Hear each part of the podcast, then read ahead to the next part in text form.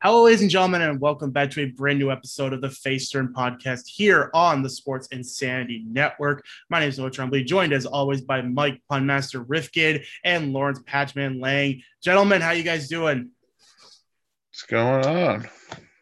Not too much, man. Lawrence, how you doing? Oh, you know, after a long day of working a baseball game and then going into a rain delay, I am finally happy to be home. I have my um, double stuffed pizza in the toaster oven, toasted away, and waiting for it. But I'm here to talk some wrestling before I. That's that sounds like a good good night. Let me tell you. Uh, yeah, so we got a lot of stuff to cover on this episode. We're going to talk about some AEW booking decisions. We're going to talk about some superstars returning to the ring in WWE. But the big news that we got to talk about right now, and that's what dropped yesterday, and we have another release, and not just any release, probably the biggest release in the last three months. Yeah, it, it was pretty big. Bray Wyatt has been released from WWE. It was announced. We are recording this on August 1st, Sunday, and this just happened on Saturday, July 31st. But yeah, uh, Bray Wyatt has been released from his WWE contract. Um, this is an article from Bleacher Report. Uh, WWE sent shockwaves through the professional wrestling world Saturday when it announced re- the release of Bray Wyatt after 12 years with the company. Uh, since Wyatt had been one of WWE's top stars over the past several years and a successful mover of merchandise by all accounts, few could have expected this. Uh, so yeah, big big shocker around the wrestling world as uh, one of the most creative minds I think of our generation has been released from WWE. Uh, so Lawrence, I'll throw it to you first. What's your reaction to hearing Bray Wyatt getting released? You know, to throw it towards a little bit of baseball for a second, I thought the Nats trading away all the players that I love broke my heart. But now my heart's like in pieces because of this. Because Bray Wyatt was someone that I loved ever since he, I, I wouldn't say I would go with Husky Harris when the when NXT first started with um, their like their show basically quotation marks and then you know he evolved into the Eater of Worlds and this creepy swamp cult leader that you know that had Braun Strowman, Luke Harper, and Eric Rowan. Loved it. Lost my mind when he won the Elimination Chamber and pinned AJ Styles for the title. Then he disappears again, comes back with this fiend gimmick and Firefly Funhouse gimmick. Like what whatever it's like WWE said, here, take this. We don't care what you do with it. And then he turns it into gold, and then that gold gets melted down and then disappears. Yeah. Well, and that's another. I just don't mean I don't mean to interrupt you there, Lawrence, but that's a big thing that was that people have realized that the entire Wyatt family has been released from WWE now, which is insane. They were one of the top factions maybe five years ago. And you know, we we go before Braun joined, we had the Wyatt family versus the Shield. And the only person left out of that match is oh no, there's there's um there's two people left. You got Roman and Seth, but other than that, everyone else is gone out of that. And you and, know, go ahead. Oh well, no, it's just like those guys should have been top stars in the company for the next ten years after that match. It's, like it's, it's like reiterating. You know, WB says, you know, we have nothing for you, but we had this thing. It's like it's we we we think it's not going to work. And then what does Bray Wyatt do? He turns it into gold, makes it work. People love it. I I I've been to house shows when he was um house shows, live events. I've been there where you know he's coming out to his entrance and as Eater of Worlds gimmick, and everyone has their cell phone out doing the flashlight moving it around because it's the fireflies they're flying around. Like and it's an eerie sight because it's like this is cool i love this.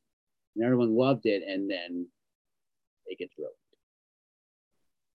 and then the fiend sad sad week for patchman because of his team rebuilding and then this happens on saturday july 31st yeah, just a just a bad end of the week. Uh, Mike, I'll throw it to you now. Uh, what's your reaction to Wyatt getting released? Disappointed. I think it's the best word I, I can use. Um, no, we were in school. I loved the Wyatt family. We all did. We all, all loved the Wyatt family. It it was different, but it was really cool, even though it was different. They were enter, entertaining. It was it was something you, wanted to fear, but it was really likable. It's a likable fear. And they were never booked right anyway. But this is a, another example of something we've talked about with past releases. Bray Wyatt got over on his own. The Fiend got over on its own. Mhm. And now there's, as usual, there was a booking issue with Bray Wyatt, the Fiend, whatever you want to call him. And they're like, eh, well, we, we can't find anything else for you, so you're going to be out. That doesn't make sense Yeah. It, it, it's heartbreaking to see this because, like a lot of people have said, is that he's one of the most creative geniuses of our generation. Like he, like Patch just said, he could take anything and make it work and make it like the best thing in the world. The fiend, like you really, if you really think about it, the fiend, just a concept, not what Bray Wyatt did with it, but the fiend is a concept. It shouldn't have worked. Can I read the Mickie James tweet? Yes, go ahead. Read what Mickie James Because tweeted about Mickie. James quote tweeted. well, actually, actually, let me stop you there, Mike, because we're gonna get to something about that later, which that tweet kind of refers to. okay. So just save that for just a second. Um, but yeah, no, it, it just the initial reaction was just gut punching. I mean, I remember when our friend Adam from Sports Day Network texted me, and he see I just see because like when you send like an article, it doesn't show it, and I just see no effing way, and I'm like, what? What happened? And I, I pull it up, it just says Bray Wyatt released. I'm like, no, you, there's no way. you, you bring up that I was working my other one of my other job one one of my three jobs over the weekend. For personal reasons, I cannot release that statement at this time. But regardless, I'm there running camera, and then my watch goes up. It's our group chat blown up saying, "Hey, Bray Wyatt's released." And then five minutes later, my other group chat for that I talk wrestling with that blew up too. And I'm like, well, I can't respond to this right now because I had to look it up after I got done. I'm like, you got to be kidding me. Yeah, and we've heard all the stuff. We've seen how badly the Fiend's been booked ever since he debuted. I mean, he was neutered within two months with the horrible Hell in a Cell match, which is probably the worst wrestling match in history that I've seen personally. Um, and to see a guy who has a mind like this just get battered and tossed around, just terrible decision after terrible decision, just get tossed like this. It's just it's un it's unfair. It's unfair to like him as a performer because now he's lost his job for what he was one of your biggest sellers. Like, why would you get rid of that? Like, even if you don't, even if we ignore all the creative stuff or all how good he is in the ring, if he's moving merchandise for you, why do you want to get rid of that? That doesn't make any sense to me. I, I don't see either. If he's moving merch and okay, granted, maybe his in ring work was going down just a little bit, no shot at him at all. But it was, man, the man is a genius on the mic. oh God, yeah. He's one of the best promos of all time. And he's so good at like weaving these Something as a stories. cult leader, and then he can do something silly and something you may not like with the Firefly Funhouse. And then he goes back, then he could turn that gimmick into something really silly, then go right, snap a finger, go right to being serious. Right. And and like the best thing about Bray Wyatt was that he's a storyteller. He can weave these stories that like there's a promo that he did on like a YouTube video for WWE in 2016 or something like that. And he's mentioning like the foundations of the Fiend gimmick. He's mentioning like the man in the woods, this thing that took me over that I can't control. He's referencing the Fiend. He's laying the groundwork for what the Fiend is. And this was three, three years before the gimmick even debuted. And that ability is so hard to find that you could just weave these intricate stories and make every the best part about him was that everything made sense. Everything he did made complete sense. You're like, yeah, he totally would do that. Like the Fiend totally wants this. He totally wants to go after Daniel Bryan because he betrayed the Wyatt family. He totally wants to destroy John Cena in the Firefly Funhouse match. And have a talent like this now gone is is just un, it's just really sad to see. This is what this is the most somber one I think I've seen where it's just it just destroys you. It's like why? Like why are we letting this guy go? And the worst part is that he can't bring the fiend gimmick with him. It's not his. And that's going to be the worst part is that we're the fiend's done unless he resigns sometime down in the future. So I want to weave that into the next question that I have for you guys is and Mike, I'll throw it to you first. Is why do you think this release happened? Because we haven't seen a. This wasn't like a, the start of like a big batch of releases. This was just him by himself. And the last releases we had were a, a good month ago, so it felt like we were kind of out of that release period of by WWE, and now this one just kind of happens. Kind of odd timing. So, what do you think is the reason behind it? Do you think it's all WWE? Is it maybe him? What do you, What do you think? Right, so, so I want to preface it by saying they claim it was due to budget cuts. According according to Dave Meltzer, it was due to budget cuts. That's what they told Wyatt. I claim that's bull. I call it shenanigans as well. From what I've read, they did have a plan for him at SummerSlam. He was gonna be there. So one of it's one of two things one, he said, Look, I need some more time off. And he was coping with the death of Brodie Lee, and that's been very hard on him. He's been very public about that. He really has. I think the I also think there's a I think there's a division uh, within WWE itself. I think part of it is there are people who get over on their own and creatively the creative team doesn't like that. The creative team is like, no, this is how this is going to work. And we're going to try to hold you down for as long as we can. And I think for certain people that gets frustrating. And that could have been the situation with The Fiend or Bray Wyatt or we can talk about this or not, but I don't know if there's been a guy booked as inconsistently or more disappointing than Bray Wyatt. 100% agree with that. Just uh, uh, there's no reason Bray Wyatt or the Fiend should lose a match to Randy Orton at WrestleMania. There's no reason for it. You could have easily done the whole Alexa Bliss stuff after the match. Right. Or then here's an idea the next night on Raw.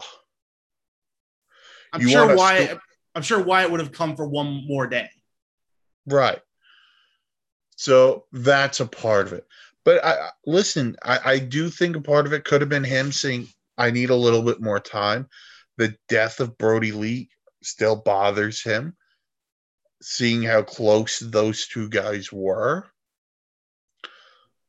And his mental health is very important, as it hmm. is with everybody else. So if they didn't feel that way, and they were just like, well, if you're not coming into work, we're going to release you.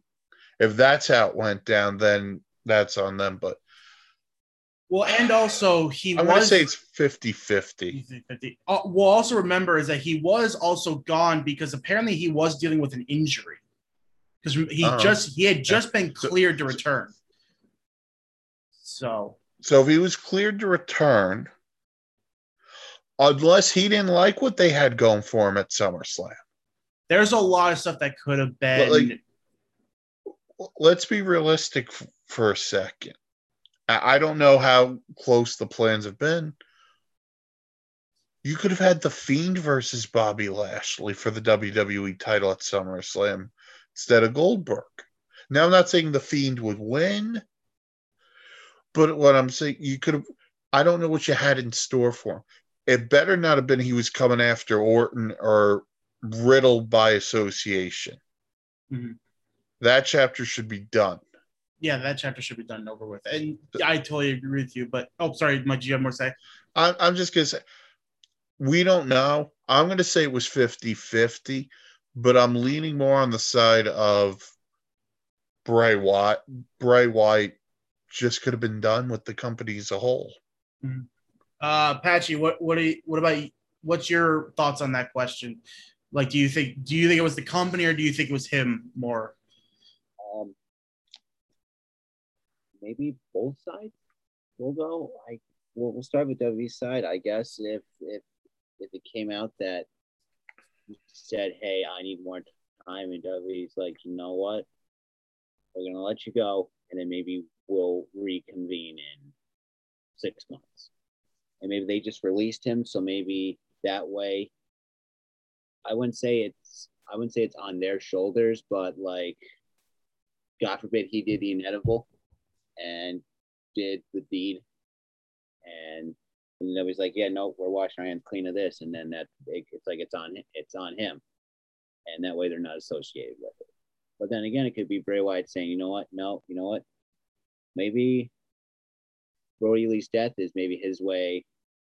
I wouldn't say way out, but I would say maybe Brodie Lee passing is like, you know what? Maybe he just wants to be done with wrestling and not associated with because because of Brodie passing. You you see that with some sports sometimes. A certain person passes away, players players or athletes just stop playing the sport or doing what they do. So Yeah, that's what I'm afraid of. I don't. I hope that's not the case. I hope it's not because he just wants to be done with wrestling. Um, I do think there is. It's there's both sides to why this happened because, like I said, there was just it, this was just such odd timing. All the releases have really happened, and it felt like this was like okay, this is what we're going to go with now. This these are the guys we're going to stick with, and the women we're going to stick with. Um, I I think on the company side, like you guys said, there might have been some creative differences that they both had where they're like, okay, we're just going to take a break from you and we're going to reconvene sometime. We just need, we just don't think your character fits right now. I mean, hell, they already got their fiend in a certain someone, which we'll talk about in a little bit, which, you know, it's not fair to him, but but I do think there was a part of him that said, "Look, Brodie Lee's death has just been way too much harder on me. I can't. I don't want to return to wrestling right now." And I can understand where the company's coming from. If like if he's saying I need more time, it's like okay, well, not to be, and not to like brag on WWE, but to be fair to them, it's like, well, you haven't been working for four or five months. We haven't seen you since WrestleMania if you will need more time, we can't have you work. We can't have you under contract because then we're just paying for nothing.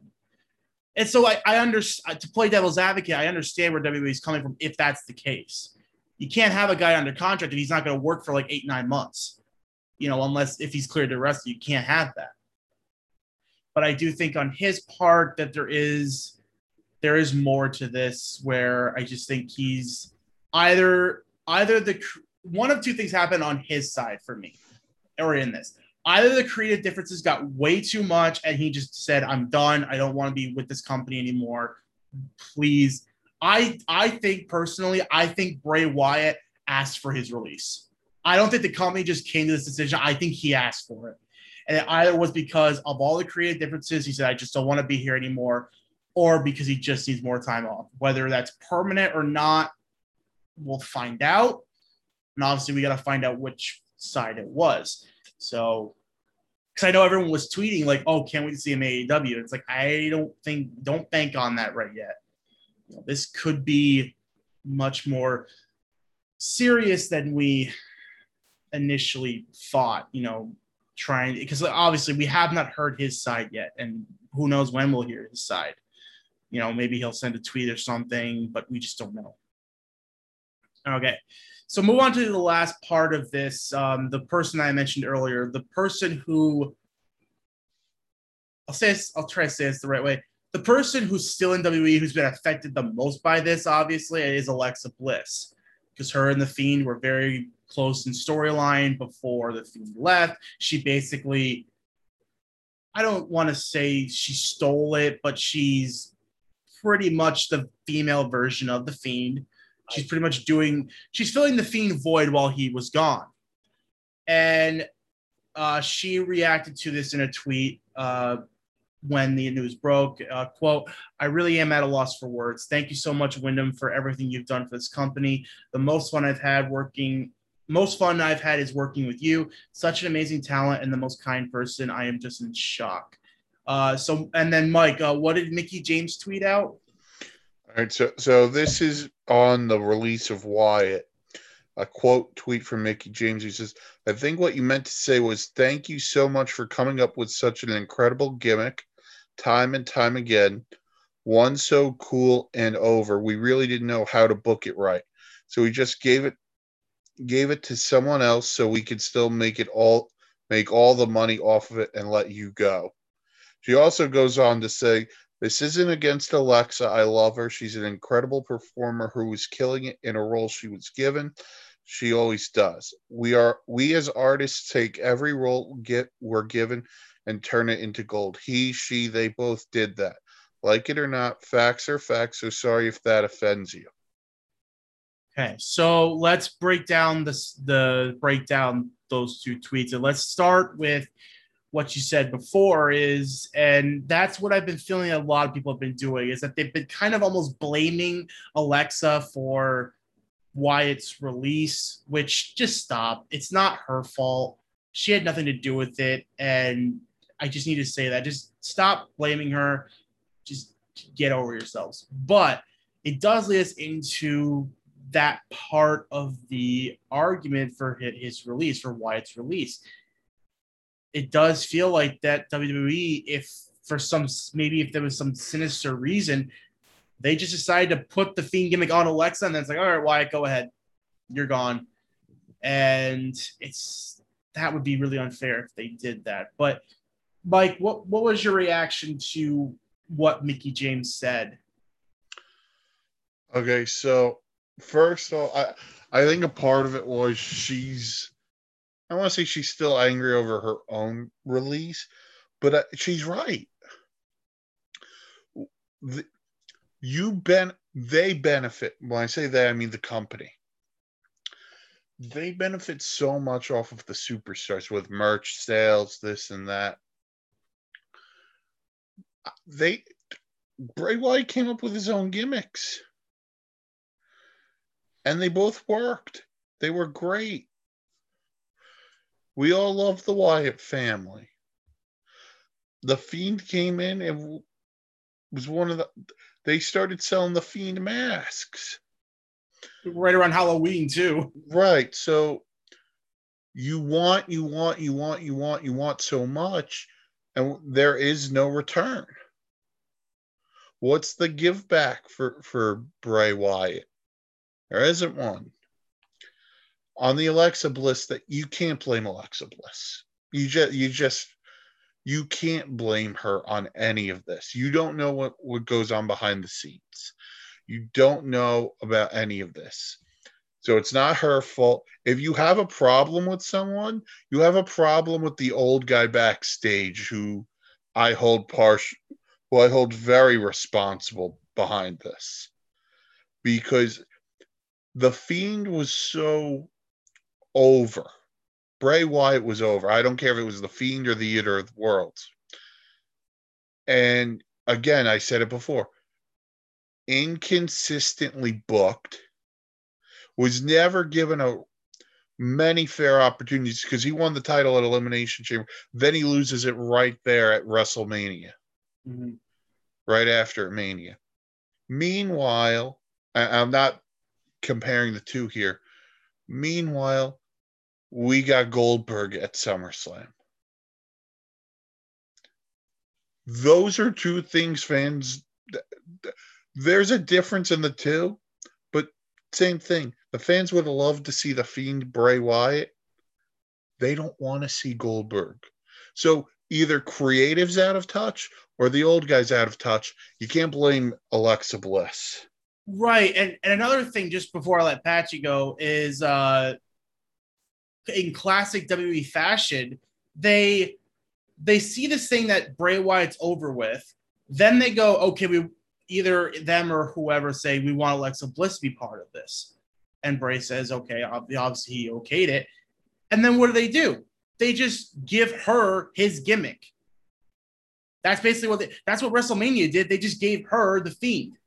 That's basically what they've done in this Lilly thing. And it just doesn't make any sense. It's like, did you just do that? Did you just give her the gimmick and then just kick the guy who created to the curb? Which is just.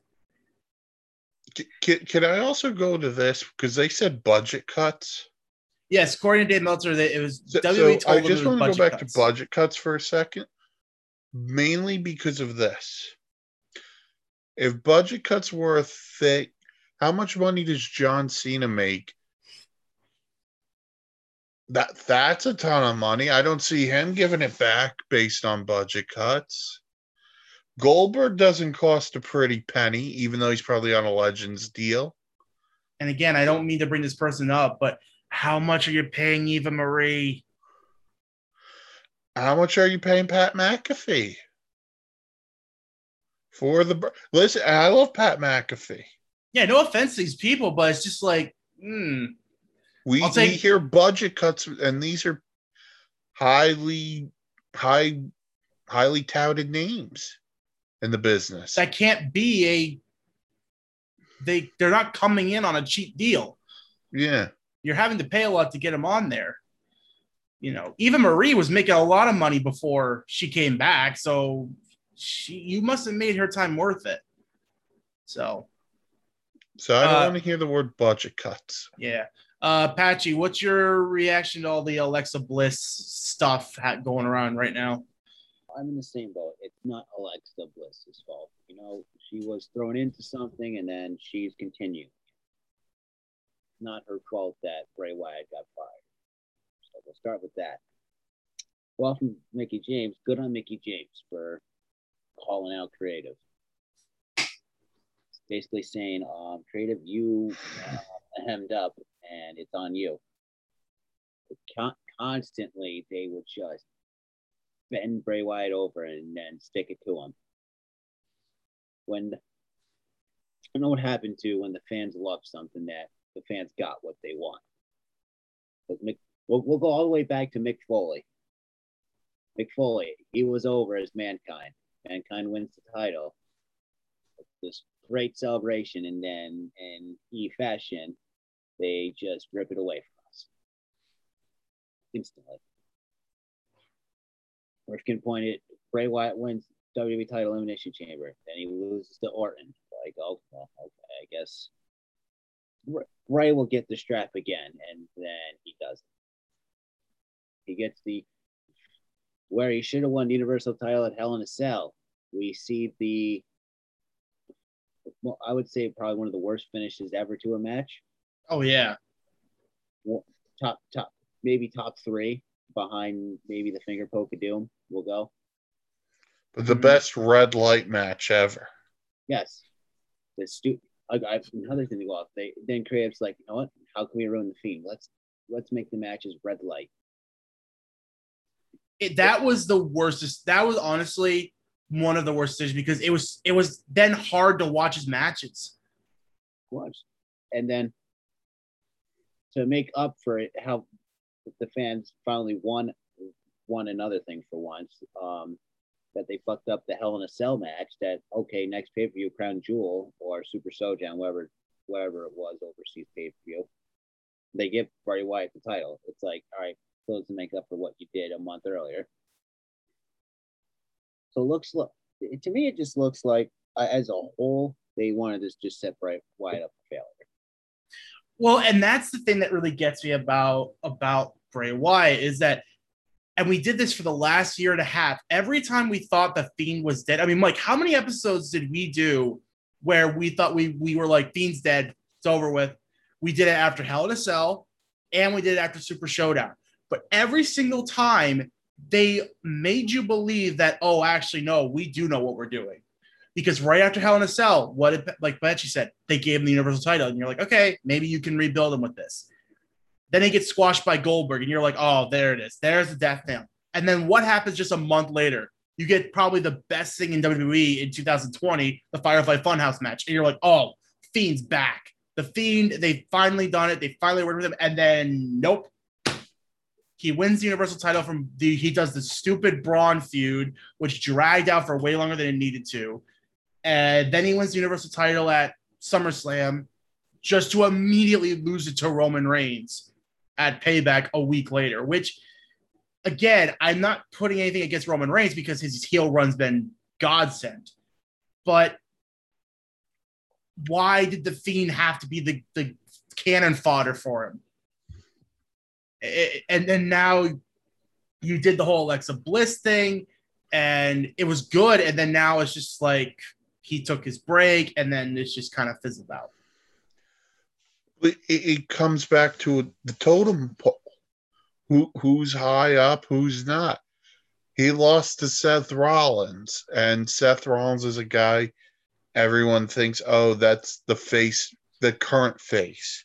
He lost to Roman Reigns. That's the current face. You know, those are two of the current faces of the company.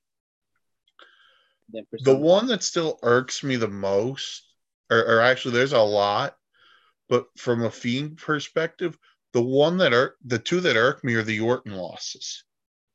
Mm. The, those are the one that Randy Orton won the title from him at Mania. Third was at thirty? Yeah. Thirty three. Where was the revenge? It was the it was the House of Horrors match. No, no, I know. And then he beat him in the stupid match at Backlash after. But the, no, that was all they did. That was all they did. No, didn't they fight at Backlash the next month? That was when Jinder Mahal won the title from Orton. Oh, mm. He never got his one-on-one rematch for the title. So, so, there's that, and now you're doing the Fiend Orton stuff, and it felt like every time, okay, it's over with. No, they just kept more. going back, and eventually, the guy who shouldn't be going over goes over. what are we doing? There's no reason to put Randy Orton over the Fiend. And the other thing that I've read that really gets me upset was apparently, according to multiple multiple reports, is that when Bray Wyatt came back, he was going to have full control over his character. Now, a I don't really believe that, but B, if you did, if they did promise him that, there's another reason why he probably was released they didn't want him to have full control over his character. Nope. There, there's one person right now who doesn't want anyone to have full control. And it, it just it just doesn't make any sense because Bray Wyatt could have made the Fiend the biggest thing in wrestling. And it, you just got crowds back. Think about how wild crowds would have went. The the Fiend was in front of crowds for less than five months.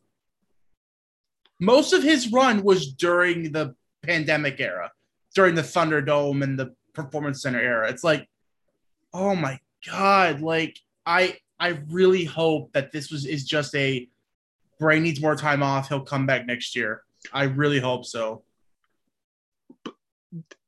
Just keep him under contract. like you're gonna bring him back for less money. I you could have found a way to keep paying him. Say, look, you're not competing right now. Well, We're gonna like, give you a little bit less well, okay, maybe you do do that. I don't know because, like I said, as a company wise, you can't pay someone if they're not doing what they're supposed to do. Yeah, but that, but then if you're just releasing him because of his mental health state, wouldn't that technically be a lawsuit? Well, if that's if that's I, I mean, this reason, is a whole nother that's a whole other conversation that we can have later. But yeah. It, I, I don't know, just to sum this whole thing up, it's just a really sad day because I really hope that this is just a short term thing. Maybe they just need to release from this contract. I mean, there's already reports that they want to bring Braun Strowman back. It's like, then why release him in the first place? If you're already interested in bringing him back, why are you releasing him? Because they're like, oh my god, we see what they're do, what other companies are doing with actual talent. I can tell you We one can't thing. let these guys go. I can tell you one thing. If this is because of creative differences and he's ready to say wrestle now, maybe he like so let's say for argument's sake, he's had the time to heal from Brodie Lee passing and he's ready to go. AEW should be all over this. If there's Mhm. one guy they should get from WWE, it's him. Imagine if they're able to debut him, Punk, and Bryan all in the same week. You're talking about a wrestling earthquake. Well, Where- if you're, if you're ta- I don't know if they put a no compete on Bray. So if they put a 90 day no compete, you're looking November, December. but I think he can still sign a contract. He can still seek a contract and say, okay, well, I'll come on on this date. If they get those three superstars and then say they get Braun, like I know AEW shouldn't be the land of WWE rejects, but when it's talent of this level, it um, it should be. Well, I, I- I mean, you want a story to go full circle? He becomes the new leader of Dark Order. I was talking to somebody with that the other day. Oh my god, that makes too much sense. That makes way too much sense. And then It it'd be a way to honor his friend Brodie. He fits it. make it come full circle. You get Rowan and Braun too. Oh my god. It that honestly, I can't believe that makes way too much sense. That makes way too much sense. And I mean, it wouldn't be the fiend, but maybe they could try to find something, some way to do the thing. And who knows? Maybe if he came up with it, maybe he has. Well, because remember that whole thing where Matt Hardy came up with the broken gimmick, so he, he actually sued TNA to actually be able to use it. Yeah. Maybe he could do that kind of situation with WWE where he can say, "Look, I came up with it. It is my intellectual property. It's not yours." I wonder if there's a way he could get around that. If anything, the Dark Order would fit the cult Bray Wyatt. Maybe you could, yeah, maybe you could do the cult leader Bray Wyatt again. Because honestly, as much as the Fiend was awesome, the cult leader Bray Wyatt is what really made me fall in love with Bray. That it was perfect for him. All right, guys. Uh, anything else to to wrap up Bray Wyatt being released? A wasted opportunity. For one company for sure. Patchy, Uh, to quote his theme song, um, right now he's broken out of love. hopefully we see you back in a wrestling ring sooner rather than later, Bray, because we're gonna miss you dearly. All right, so so let's move on to more positive news, and that is we have someone actually returning to the ring. It has been announced on the latest episode of NXT that Samoa Joe will be returning to the ring to face NXT champion Karrion Kross at Takeover 36, obviously for the NXT championship. It'll be the main event. Mike, you've been one of the biggest supporters of Samoa Joe. What's your reaction to him coming back to the ring? I, I I honestly think that's the only reason why he went to NXT because I guess the main roster didn't think he could go back into the ring, but you work your tail off and you figure it out. I look, I, I love everything about this. Good for Samoa Joe. The match is going to be awesome between him and Kross. The story between him and Kross has already been tremendous and you you already have his post Kross feud with him and Pete Dunne, which has been built also. Yes, it ha- that has been built. So I'm excited. Patchy, Oh, shut up and take the money right now. Take it now, take it to the moon, take it back, and bring it back. He's not fighting the guy who says to the moon. Uh, by the way, how entertaining is Cameron Grimes? oh my God, he's the best thing at NXT, and Oh that's sa- and that's saying something. No, I watched the golf thing like Oh four my times. God, that is the best segment I've seen in, in years. The funniest thing. Oh, oh, so, sorry, Mr. Knight. Sorry, Mr. Knight. We just pushes him in the pool. Oh my God, great, one of the best comedy wrestlers of all time is Cameron Grimes. Well, that's the thing is that he's also like a great wrestler too. But back to Joe, I'm I'm so excited for this. Joe is one of the best performers in the world. He's he's got this ire of or this aura of he can lose all he wants, but when he steps in the ring, he's like Lesnar, where he's always you feel like he could beat anybody in the world. Oh yeah. Doesn't Yeah. matter who it is, you could destroy him. Joe feels like he can destroy him. Watch mm-hmm. out, Gary Kross. But to me, Karrion Kross needs to win. Karrion Kross should win this because if he loses, it's hey, we'll see you at Monday Night Raw, and To be buried. and Midcard City will be coming your way. Yeah, I unfortunately think this is what's going to happen, though. I feel like this is his way. This is their way to get the NXT title off him, have Joe as a psychotic killer, and there he goes up to the main roster. Which, by the way, there was a report coming out until Jeff Hardy was diagnosed with COVID 19 this past Sunday. There was supposed to be another match between Kross and Jeff Hardy, and guess who was supposed to win? Jeff Hardy. Well, guess what? Karma bit WWE in the ass with that one because they knew they fucked up when they had Jeff Hardy beat him in the first place. No offense, Jeff Hardy. Hope you recover from COVID, but karma. I'm And- really not. Listen, I hope he recovers from COVID too. Jeff Hardy shouldn't be going over anybody. He shouldn't be, but eventually it was just Jeff Hardy recovery.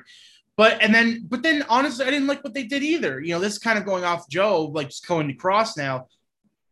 I didn't like what they did with him either. Like, why are we doing Kross versus Keith Lee, the rematch? Why aren't we saving that for I don't know a pay per view? Right. Here, I have a take on that. So, um, I was talking with my mom because she watched it. I'm like, see, you could have Keith Lee come back, face Kross, Kross beats Lee. That like it looks it makes NXT look good, and then that way, okay, yes, Keith Lee lost his return, but Keith Lee is still in good shape. Instead, it's no Karrion Kross gets beat by a roll up, and then we feed Keith Lee to Bobby Lashley. Wait a sec, and it gets better because you completely forget that Keith Lee fights Bobby Lashley because Goldberg comes out right after. Yeah. So we know who's important. So here's my thing on bo- both those guys because I think both have been te- booked terribly on the main roster.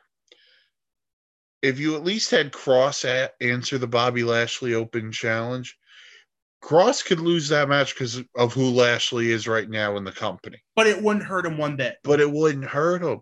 You lose to Jeff Hardy. The only guy Jeff Hardy's probably beaten since the start of the new year is Elias. Mhm. and that's just said on the part of Elias. But yeah, like there, there's no shame in the in the NXT champion losing to the WWE champion. Right. And then you know what you could have had Keith Lee do? You could have had Keith Lee answer Sheamus's open challenge. It's so simple. I know you're doing Priest and Sheamus now, and that's fine. By the way, Priest has to win the belt, but Mhm. and and move move Sheamus to SmackDown. Well, and that's another thing I want to talk about. Kind of just like let's do a nice little flow here. I am so sick of these contender matches. So, so wait, let me let me get this straight. You have to beat the champion, but you don't get the title if you beat the champion. You get a shot at the championship now. It's like But it wasn't that the case regardless if it was an odd title match. I I don't get this. Just have a number one contenders match between two guys who aren't the champion. Why are we doing? You got to beat the champion twice to win the title now because you got to beat him to earn the right to go for a championship match. It's like that makes no sense to me. Also, why did Humberto Carrillo get a contenders match? I didn't know he was still around. I didn't realize either, but I I can't stand these contender matches. Like that doesn't make any sense. Why would you make the champion look bad before he's supposed to defend the title? Like it's the same guy that just beat him last week. We're just gonna prove this was a fluke victory. And just yeah, and just this and oh, sorry, Patrick, go ahead. This is why like creative needs to go back to like from 2009 to 2009 where you don't announce it as number one contenders match. You just have the team beat the champion or person beats the champion. Then what happens at either pay per view next week? Hey, you get a shot at the title. See that that's the thing. That's my problem. It shouldn't even be that. There should be number one contenders matches between say, okay, you've been on a roll, you've been on a roll. Here's the champion. You two now fight to see who goes for the championship. That's what it should be. The champion should not have to lose, should not be losing to their contender for them to get a shot next week. Why would I buy that the champion can retain now? Well, then, well, hypothetically here, um, well, I need I need an example here. Um, a tag team's on a roll. They're the champions. They lose a match to a team that okay, it's not a of contenders match, it makes them look vulnerable. You you use the vulnerable card here, so with that, okay, hey, it shows, okay, hey, let's give them a shot either pay for view next time. What happens? Match is great. It looks like that team's going to upset the champions, become the new champion, but no, the tag champs still go over. Okay, and I, and I understand that if you want to pull that out every once in a while, that's fine, but it should not be your normal thing. That's my issue. I'm just I'm I'm giving an example here. Right, and I, I understand. You want to play that card once in a while, that is fine, but that should not be your normal way of doing championship events. Like one of the best, one of my favorite things that they did was when um, Brock was the champion in like 2015, and what and what were the main event of pay per views back then? They were number one contenders matches to fight for Brock that does so many things good for the because it makes the title look more valuable. It makes Brock look better, and it makes the guys fighting look better. It makes everyone look better when the guys are fighting this badly just for the shot to go at the champion. Bring back the championship scrambles. Yes, I that I, I agree with that one. I wanted to bring that up. I'm like, you know what? I need a championship scramble.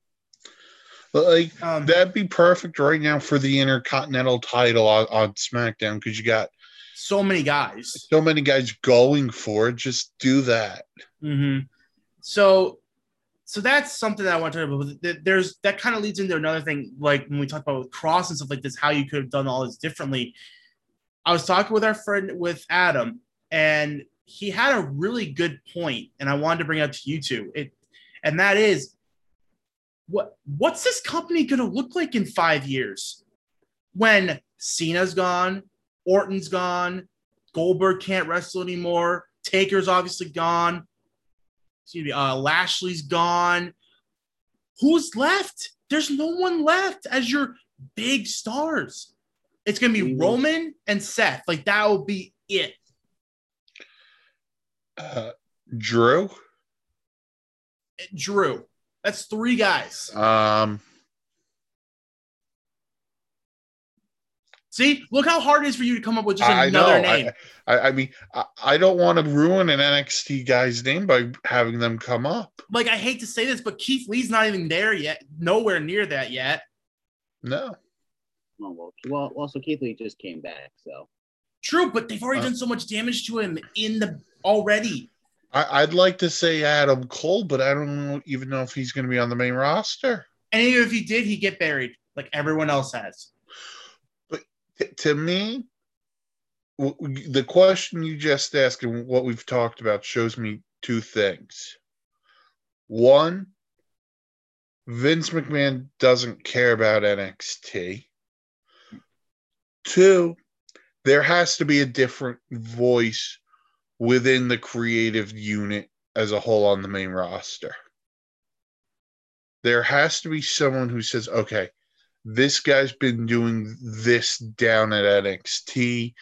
What can we do if we're going to shake things up a little bit and bring it into a higher level? What but, when remember two years ago when supposedly it was supposed to be Paul Heyman's going to run Raw and Eric Bischoff's going to run SmackDown. I remember that being one of the happiest days I thought because I got all perfect. You got these two brilliant minds. Like, yeah, what Eric Bischoff did like had a bad run at the end, but Eric Bischoff is a very creative mind in wrestling. So is Paul Heyman. Having these two as like a barrier between Vince and the creative, it would have been perfect, but they screwed that up. So let's throw this out there. Let's think of all the NXT call ups for of what NXT is now. Who's been made the biggest star? The Shield. No, no, no. From what NXT is now. Oh, not NXT is now. when, not when you know the it first It's over probably the last Kevin Owens. Even KO he- Okay, perfect. You said Finn Balor shows you how much they care about Finn Balor when they just bring him up. Oh, I'm gonna go fight Roman. It's beaten up by snooze fest Baron Corbin. and John Cena oh, just takes Oh, and. John Cena just signs the contract to fight Roman. If you wanted John and Roman to fight, Roman should have just accepted. You didn't have to kill Finn Balor. yeah, you th- that was the whole thing that pissed me off that most about that segment was that you could have just had Roman accept Cena's challenge, but no, you instead have him give the shot to Balor, but then Balor gets beaten up and Cena takes spot, so you just bury Finn in the process. So, ne- to this, just I just had an epiphany. It seems that the E is listening to the internet and saying that oh, Vince hates NXT. What happens after you know if Vince heard that oh he hates NXT, he's just going to prove that I'll do anything I want with this company, and then he's just having NXT talent get destroyed. Well, you're hurting your own company. That's the thing is that you're hurting your own company. You're self sabotaging. we just we just I just said, what's this company going to look like in five years? You know, a name that could have been on that list of people that could have had this company in five years. Oh, Bray Wyatt, Finn He's- Balor. Finn Balor. You could have had all these guys as your top guys, but no, you've cut under them so much where it took Finn Balor going back to NXT to finally have to be the guy that we all expected him to be. And Bray, you just cut under every single chance you got. And my thing isn't about the internet base. It's just from what I've seen, what call up have they done things with? Belair. Bel Air is probably the best one right now. Right. Like, and even to go back further, the biggest of big is probably Charlotte. But she was going to But she was succeed going to be a star anyway. because her last name is Flair. So do you say the other two was Sasha and Becky? But I don't think they maybe Sasha did Becky never got the man gimmick got big, but early on she was not booked very well. Nope. They knew they neutered Bayley for a while. The best thing that happened with Bayley was her heel turn. Right. And it shouldn't have been because that gimmick early on was perfect. And the Thunderdome was the best thing that happened to Bayley too. Well, that that's very rare to say. But it, it- and that's just like it's just a crazy thing to look at right now because you look at AW's roster and WWE's roster. I am way, way more excited for AEW's roster than I am WWE's roster. Look at the talent AEW's had. You can have Darby Allin, Jon Moxley, Kenny Omega. Like, yes, we'll get into that in a minute where it is your your bookers, but Jon Moxley, Darby Allin, Miro, Kip Sabian, uh, uh, Bryan, Jungle Punk, Boy. Jungle Boy, uh, Adam Page, anyone in the Dark Order, uh, eh, uh, Hernandez and um, Santana and Ortiz. Or Santana and Ortiz. You've got Jake Hager. You've got Sammy Guevara. There are so many guys to be excited about, and they treat them like stars. Like, perfect example. What was the main event on AEW Dynamite, I think, three weeks ago? Sammy Guevara versus MJF, two of the brightest young stars, and they gave him like 40 minutes. And it, what happened? It was one of the best matches of the year. WWE doesn't do that. Can we Raw's on tomorrow night as we're recording this? Can we guess on, on what we're gonna see? Goldberg. Or, or- or we're gonna s- probably see Goldberg. There's nothing wrong with that because you know he's got a re-answer to Lashley. No big deal. Right. But Okay. but we'll see a rematch of some match that we saw last week. Oh, right. Oh, we're, we're seeing we're seeing the rematch of Charlotte Nikki. yeah. Uh, Priest and Sheamus is Priest's title match tomorrow night, or is that SummerSlam? I'm not sure, but we'll probably see a rematch of that. And it, it's just that's um, that's I what think either AJ or Omos are, wrestl- are, are wrestling. probably one of the Viking Raiders. Hold on, I'm gonna go see if they have anything yet. And, and that's what kind of gets me about the contender series is that it just creates this whole rematch mentality. And that's just the that's the biggest thing that I hate to me right now. That's the biggest reason why I would rather watch AEW rather than WWE because AEW at the very least will give you interesting and fresh matchups every week. Right. You got um Nikki A A Nikki A S H versus Charlotte Flair no hold no holds barred match. That's a rematch from last week. Goldberg will appear in some capacity. Goldberg's appearing. Riddle versus Omos. We've already we already saw that like three weeks ago. Uh, There's no originality here. Apparently, Orton might return. okay, so you're gonna get the RK Bro versus AJ and Omos match at SummerSlam. which is perfectly fine. Again, that's perfectly fine, but this whole rematch mentality is really killing WWE. And not only that, it kills, it neuters all this young talent that should be stars in a couple years. You know, and also, it, you know, it's just, it's just not working. This comes back to the point they might be getting ready to sell it. What's that? This might just come back full circle that they're just getting ready to sell it.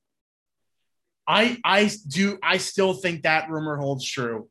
I still think there is some plan to sell WWE because Bray Wyatt's salary was around one million. I meant to say this earlier. Bray Wyatt's salary was around one million a year. And again, you do not release a huge merchandise mover unless you're trying to save money somewhere. So I just hmm, we'll we'll see. There's a lot, like I said, there's a lot to unpack with this. And yeah, we'll. I mean, I'm not gonna lie, guys. I really do believe in a year or less than a year, AEW will have more viewers than Raw will a week. I mean, I, I think that's kind of where we're at anyway. I mean, we're getting close to it, and I think finally that what that's what will force WWE to do something. I I mean, the other thing is uh, the only uh, uh, you watch SmackDown for Roman. I think you said I only watch SmackDown because of Roman Reigns. That's it. it's. I, I know they said one's coming. It, it's time for a shakeup. Yeah, It's time. E- even with bringing some guys, just we we need fresh faces. We need something. Mhm. You AEW gives you a reason to watch week in week out. yeah. NXT is the only WWE program that gives you a reason to watch week in and week out.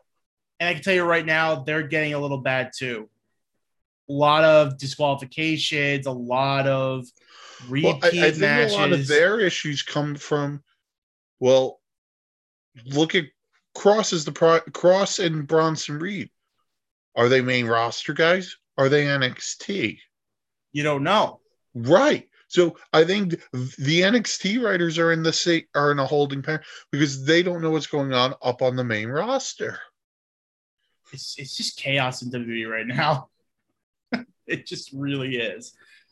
Uh, all right, guys. Anything to wrap up any of the WWE talk? Bray Wyatt release? Anything we just talked about?